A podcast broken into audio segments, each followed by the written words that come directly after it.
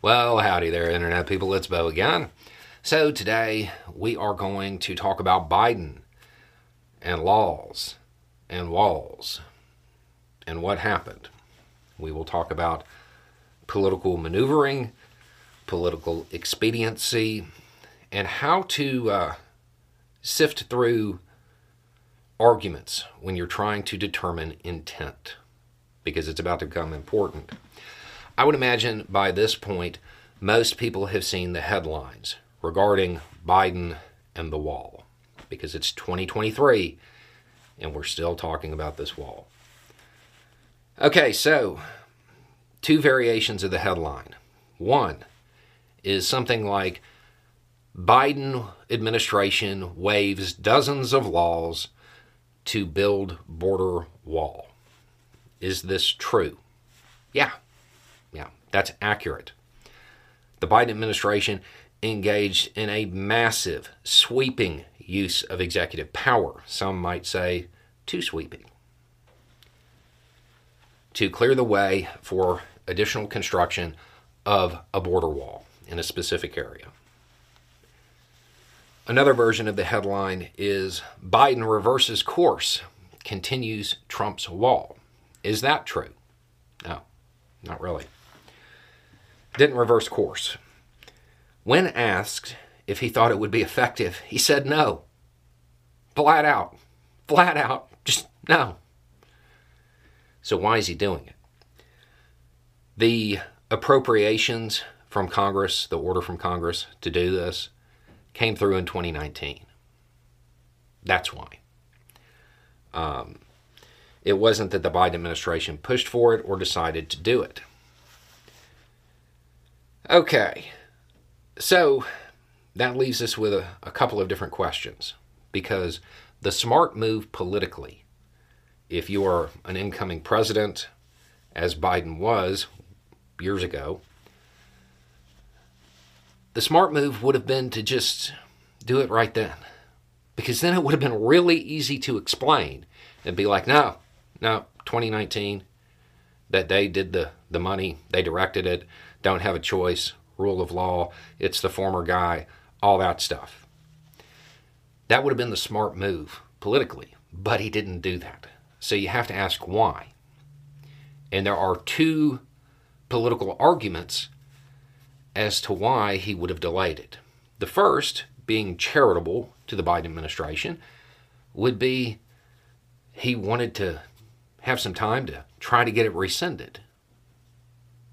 Okay, fair enough, sound political argument. He is genuinely opposed to it, didn't want it to go through, tried to get some time to rescind those appropriations, to make them go away. That's one argument. What's the other? That, well, prior to being elected, he was campaigning. And while he was campaigning, he said something to the effect of, Come on, Jack, not another foot of more of that wall. Something like that.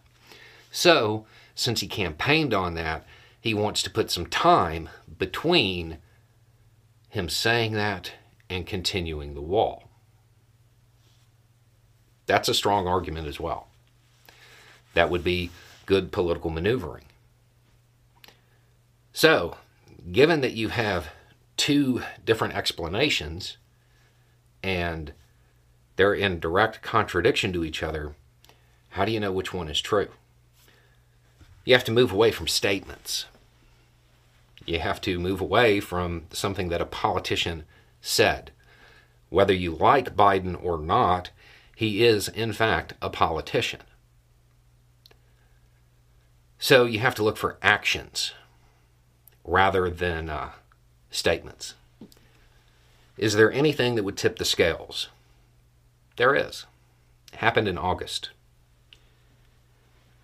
In August, which incidentally would be around the time somebody was walking into the Oval Office and being like, hey, this uh, 2019 appropriations thing, we got to do something about that in August, the Biden administration started auctioning off millions upon millions of dollars of unused segments of border wall.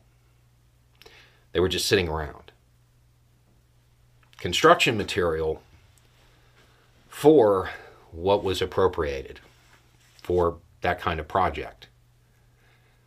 If the federal government still had possession of it, what might happen? It might get used, right? In the 2019 appropriations for that project. But if they don't have it, well, the money that was appropriated by Congress, it, it has to buy more. There is evidence that he uh, tried to limit it, but that's all you've got. Looking back, you can't really find much else. So, where are we at? The wall is going to be expanded yet again. The wall is bad. Beyond Biden's response of no, it won't be effective, there's also the fact that it will be effective at messing up the environment. It will be effective at stopping migration of animals. There are a whole bunch of reasons to oppose this wall. This is being built. Some believe that Biden probably could have done something about this as far as getting the appropriations rescinded early on, early on in his administration. But that's outside looking in. We don't know. What we know is that there are two good reasons for this timeline to have played out the way it did. There may be other things that the Biden administration has done recently that might, we don't know yet, but might be set up in a way to, uh, let's just say, slow the wall. Um, but we don't know. We have two sound arguments that are in direct contradiction to each other. One saying Biden didn't want it and was trying to fight it. The other saying Biden didn't care and just wanted to put some time between his campaign promise and this action. The only real tipping evidence is him auctioning off the unused chunks. Whether that is enough for you to say one way or the other, well, that's up to you. But that's what you have. What happens next is uh, important, and I don't mean what Biden does next. There probably isn't going to be much that Biden can do. Different agencies might be able to do something, but Biden himself, probably not a whole lot. But at some point, the American people are going to have to acknowledge that cowering behind a wall is not the answer. Destroying the environment is not the answer. There needs to be immigration reform, real immigration reform.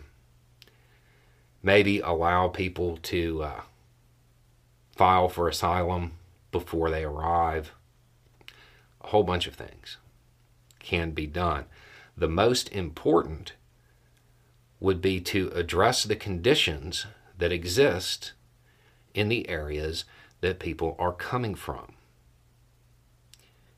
And that's not because I care if they come here. I don't. But the reality is, despite how right wing media likes to portray them. These are people who are fleeing.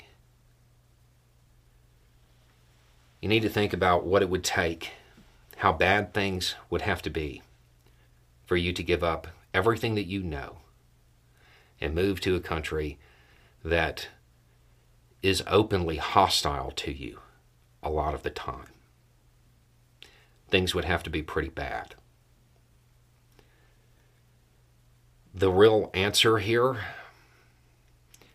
is to help them address the issues. And in a large part, the easiest way to do that is to stop intervening in their countries when it comes to their votes, which happens way more than we would like to admit. Anyway, it's just a thought. Y'all have a good day.